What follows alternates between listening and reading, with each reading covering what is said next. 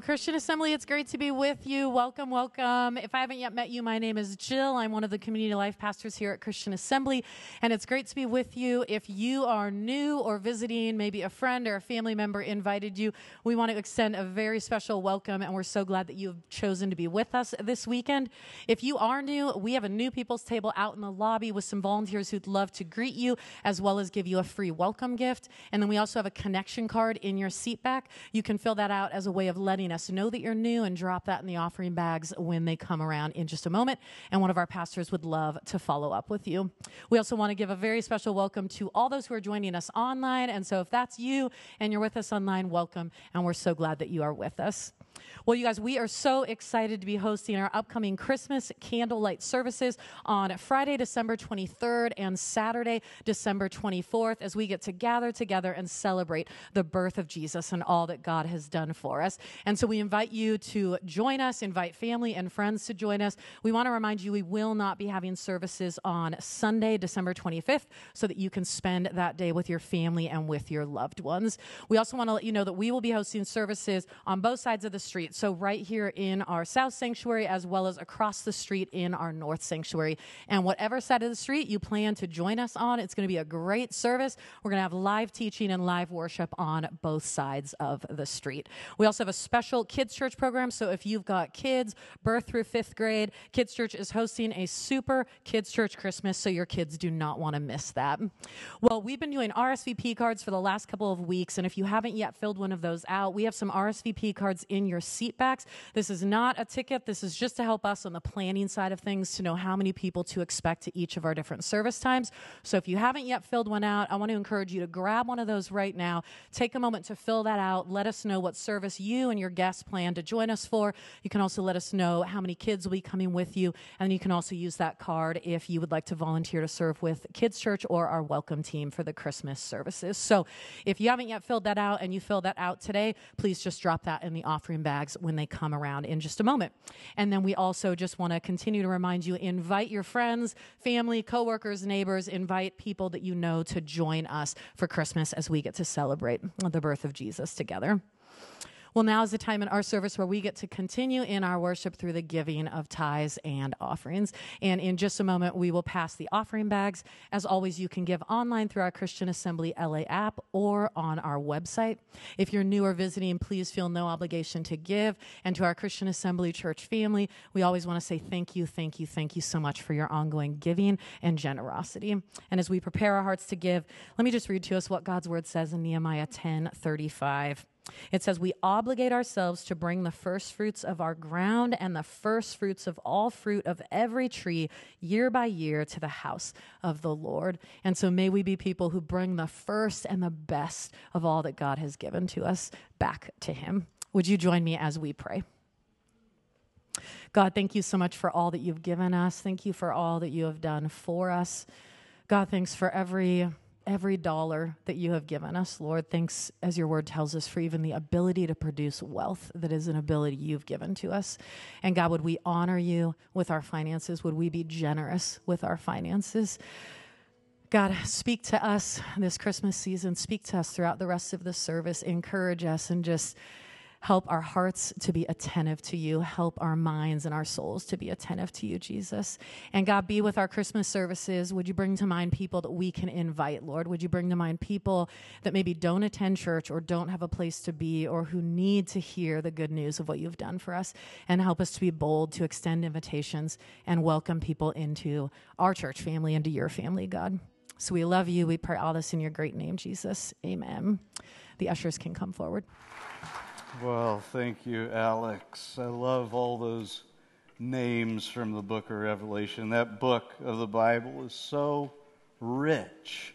You know, we uh, spent 22 weeks studying through that book this past year, and when we were finished, I thought we could go back and start all over and preach another 22 weeks, and it would be different messages. There's so much there. Don't worry, we will not do that. Well, uh, my name is Matt. If anyone's visiting, such a honor to have you, and uh, honored to have any of you joining us online as well. In 1865, an American clergyman named Phillips Brooks went on a tour of the Holy Land, wanted to see the places that he had always read about, places he had preached about from the Bible. He visited Jerusalem and several other places around that city, and he visited the village of Bethlehem, wanted to see that place where Jesus was born. In fact, he kind of planned his trip so that that would be uh, a high watermark. He wanted to be in Bethlehem on Christmas Eve and attend a late night church service there. Well, Phillips was from Boston, and at that time, Boston was one of the largest cities in North America. He had served in two different, uh, two of the largest congregations in that city. And so, upon arriving in Bethlehem, he was surprised to find that it was still a very small village. And only a little gathering of people were attending church that night. Well, after the service, he was told by someone where he could find the field where the shepherds uh, encountered the heavenly hosts announcing the birth of the Savior. And he thought, ah, this, this is going to be it. This is going to be the highlight of my trip. And so he saddled a horse. He rode out of town to find what turned out to be just an ordinary field. For a moment, he tried to imagine that biblical scene that he had read about and preached about and pictured so many times in, in grand appearance. But he turned his horse and he rode back into little Bethlehem. All of human history, as Phillips Brooks had ever known it, turned on the hinge of what happened in Bethlehem. And yet, as he rode slowly through the little streets of that sleepy village, it occurred to him that, that no bright and shining star, no glow of heaven, nothing merry and bright would ever be expected to come from such an unassuming, unimpressive, dark, and quiet little village. Now, that memory somehow must have left a deep impression on him because three years later, back in Boston, he's getting ready for a Christmas Eve service for his church. And he's inspired to scribble out the words, Oh, little town of Bethlehem, how still we see thee lie. Above thy deep and dreamless sleep, the silence silent stars go by, yet in thy dark streets, those, those little unassuming streets, somehow shineth the everlasting light. He wrote those little words of that that hymn that we know. He, he finished that little verse that says, The hopes and fears of all the years are met in thee tonight. Somehow, somehow the hope of all humanity came to those dark and little streets that he remembered. Somehow all fear was answered in that unassuming and unexpected place. Christmas reminds us of light breaking into darkness where it is least expected. More than any other gospel writer, Matthew, Mark, Luke, John, it's John who tells us most, most strong, with the most strong language of the power of that light. And so I want, I want to read John's words for us. They're printed in your bulletin, and you'll see them on the screens. Listen to how John tells us Christmas happened. He says, In the beginning, the Word already existed. Now, just that statement, and, and some of us are lost. What in the world is he talking about? But he's trying to describe. The Word was with God, the Word was God. He existed in the beginning with God. God created everything through him, and nothing was created except through him. Sound like Christmas yet? The Word gave life to everything that was created, and His life brought light to everyone. The light shines in the darkness, and the darkness can never extinguish it. God sent a man, John the Baptist, to tell about the light so that everyone might believe because of his testimony. John himself was not the light. He was simply a witness to tell about the light. The one who is the true light, who gives light to everyone, was coming into the world. He came into the very world he created, but the world didn't recognize him. He came to his own people, and even they rejected him. But to all who believed him and accepted him, he gave the right to become children of God. They are reborn, not with a physical birth resulting from human passion or plan, but a birth that comes from God. So the Word became human and made his home among us. He was full of unfailing love and faithfulness, and we have seen his glory, the glory of the Father's one and only Son. John testified about him when he shouted to the crowds, This is the one I was talking about when I said, Someone is coming after me who's far greater than I am, for he existed long before me and from his abundance we all have received one gracious blessing after another. Some translations say grace upon grace. And one puts it, we've all received from his fullness one gracious gift after another. And John explains, for the law was given through Moses, but God's unfailing love and faithfulness through Jesus Christ. No one has ever seen God, but the unique one, the one and only Son, who is himself God, is near to the Father's heart. He has revealed God to us. That's John's Christmas account. We're used to talking about what we want for Christmas. But John's words help us see what we need for Christmas. And so I want to tell you two reasons why our world and all who live in it need Christmas.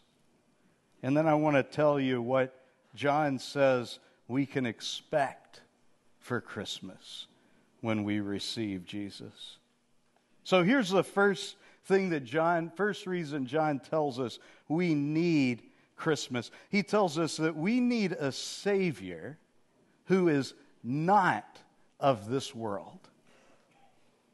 In verse 5, John says, The light shines in the darkness, and the darkness can, can never extinguish it. He describes it as light breaking forth, piercing darkness. He assures us that darkness has no power to stop this from happening. The light doesn't come from the dark, it shines in the dark, and the darkness is powerless to stop it. I need a Savior, and you need a Savior. This whole world needs a Savior who cannot be overcome, who cannot be stopped, but can break through darkness with power that this world doesn't know. You and I need a Savior who is not of this world. John's words tell us of the indescribable Savior.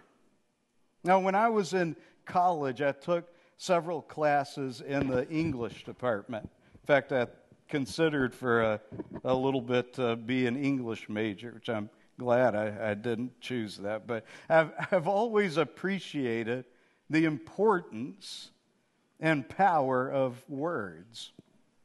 Well, one semester in college, I took a Shakespeare class. And I discovered to my surprise that I don't like Shakespeare. I hate Shakespeare. I, I, hate reading that stuff. All the wherefore art thou's are, are exhausting to me. I just want to tell Shakespeare, come on, just say what you mean. well, John's version of the Christmas story reminds me a little bit of Shakespeare.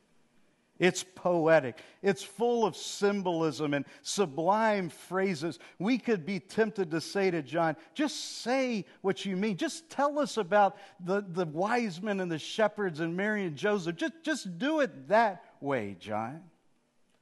But John is a man trying with the inspiration of God's Spirit to describe the indescribable.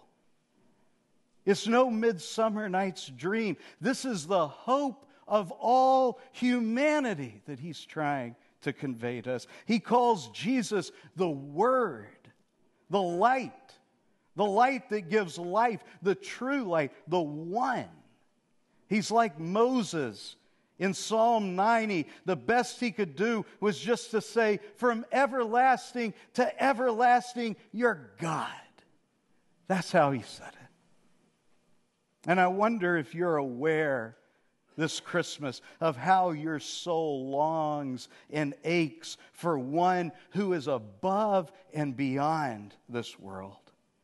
Through all the noise of life, are you aware of a, a distant and great God who whispers to us? In your quiet, lonely moments, do you hear Jesus bidding you to come to know Him better, but finding that there is too much to know? It's too vast for us to wrap our heads around.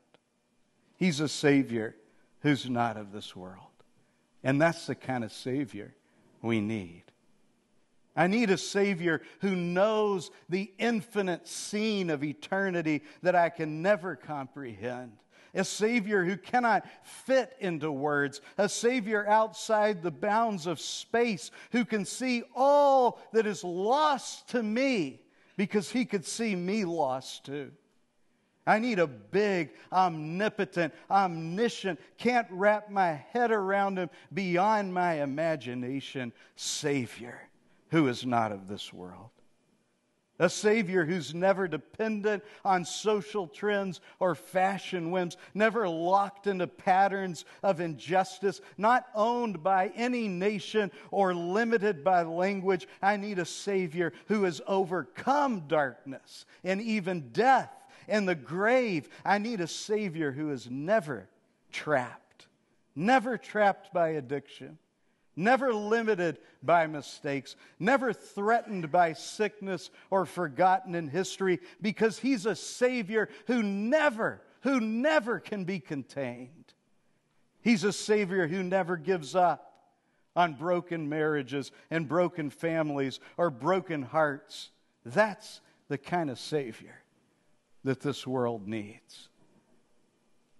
John tells us here's the second reason we need Christmas. Because we need a Savior like that who has come in to the world to rescue you and me. I need a Savior who's beyond this world, who chooses to come in to this world and rescue me.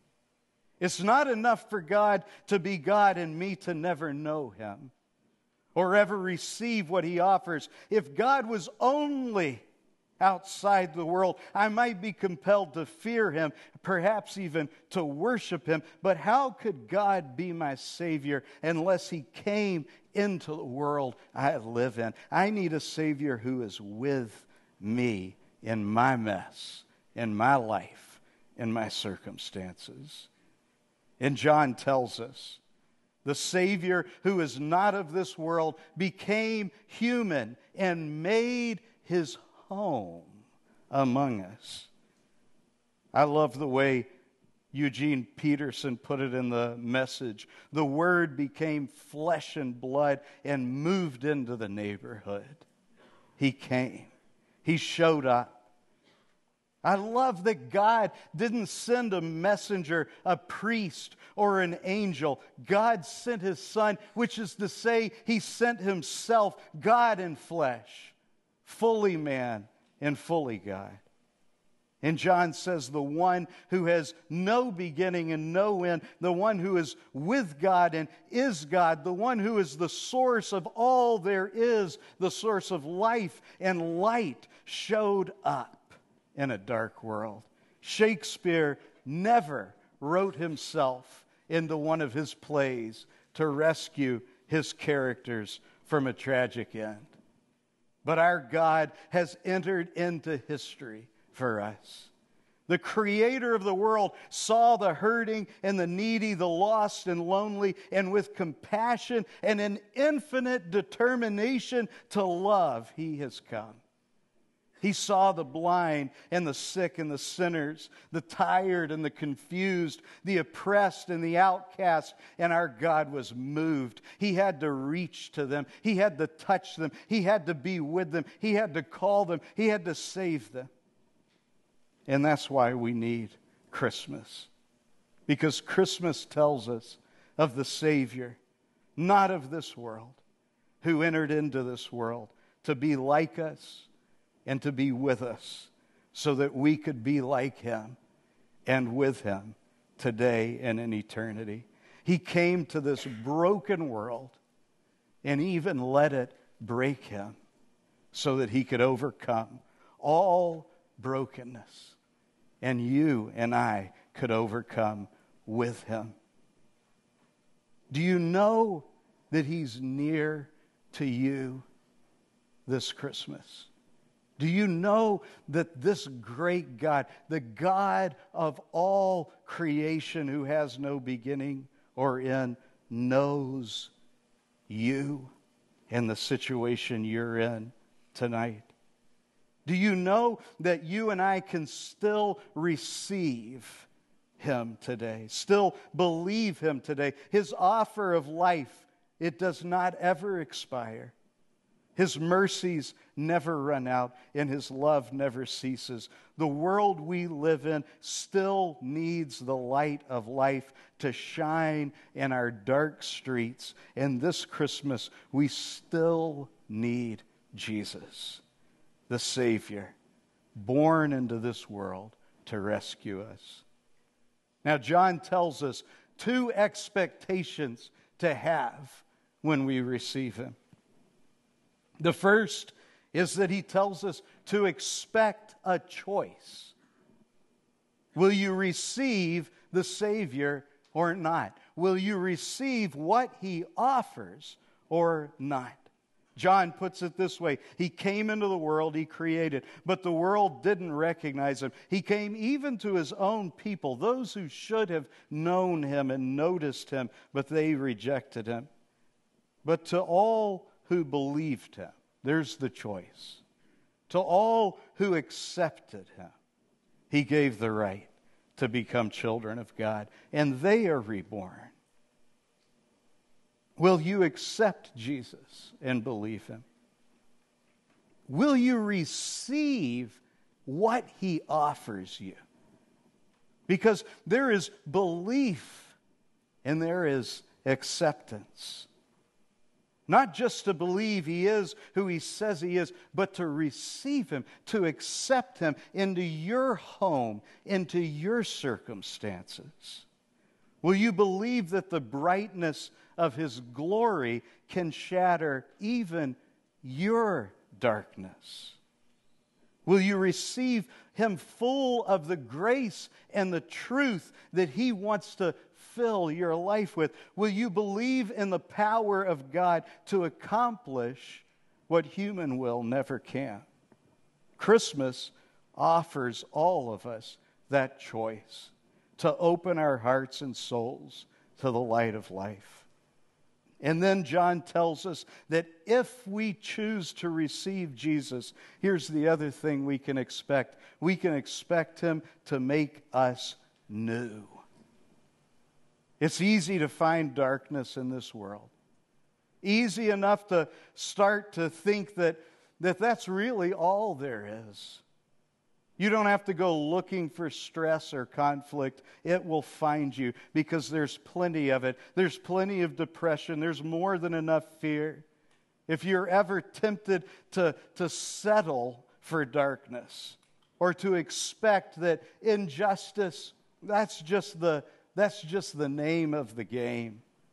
Strife and, and con- conflict, it never ends. If you're ever tempted to look down the dark streets of our own city and wonder if you should still expect to find any light, or expect the light of Jesus to really, to really make a difference, then look again at what is said about the light because John says the darkness, it couldn't be dis- extinguished. Other translations say the darkness could not overcome the light. Others say the darkness could not comprehend the light, couldn't understand it. The truth and power of the gospel is foreign to the darkness of this world which means old habits make no sense in the light of life with Jesus. Old grudges and unforgiveness make no sense in light of the love of God.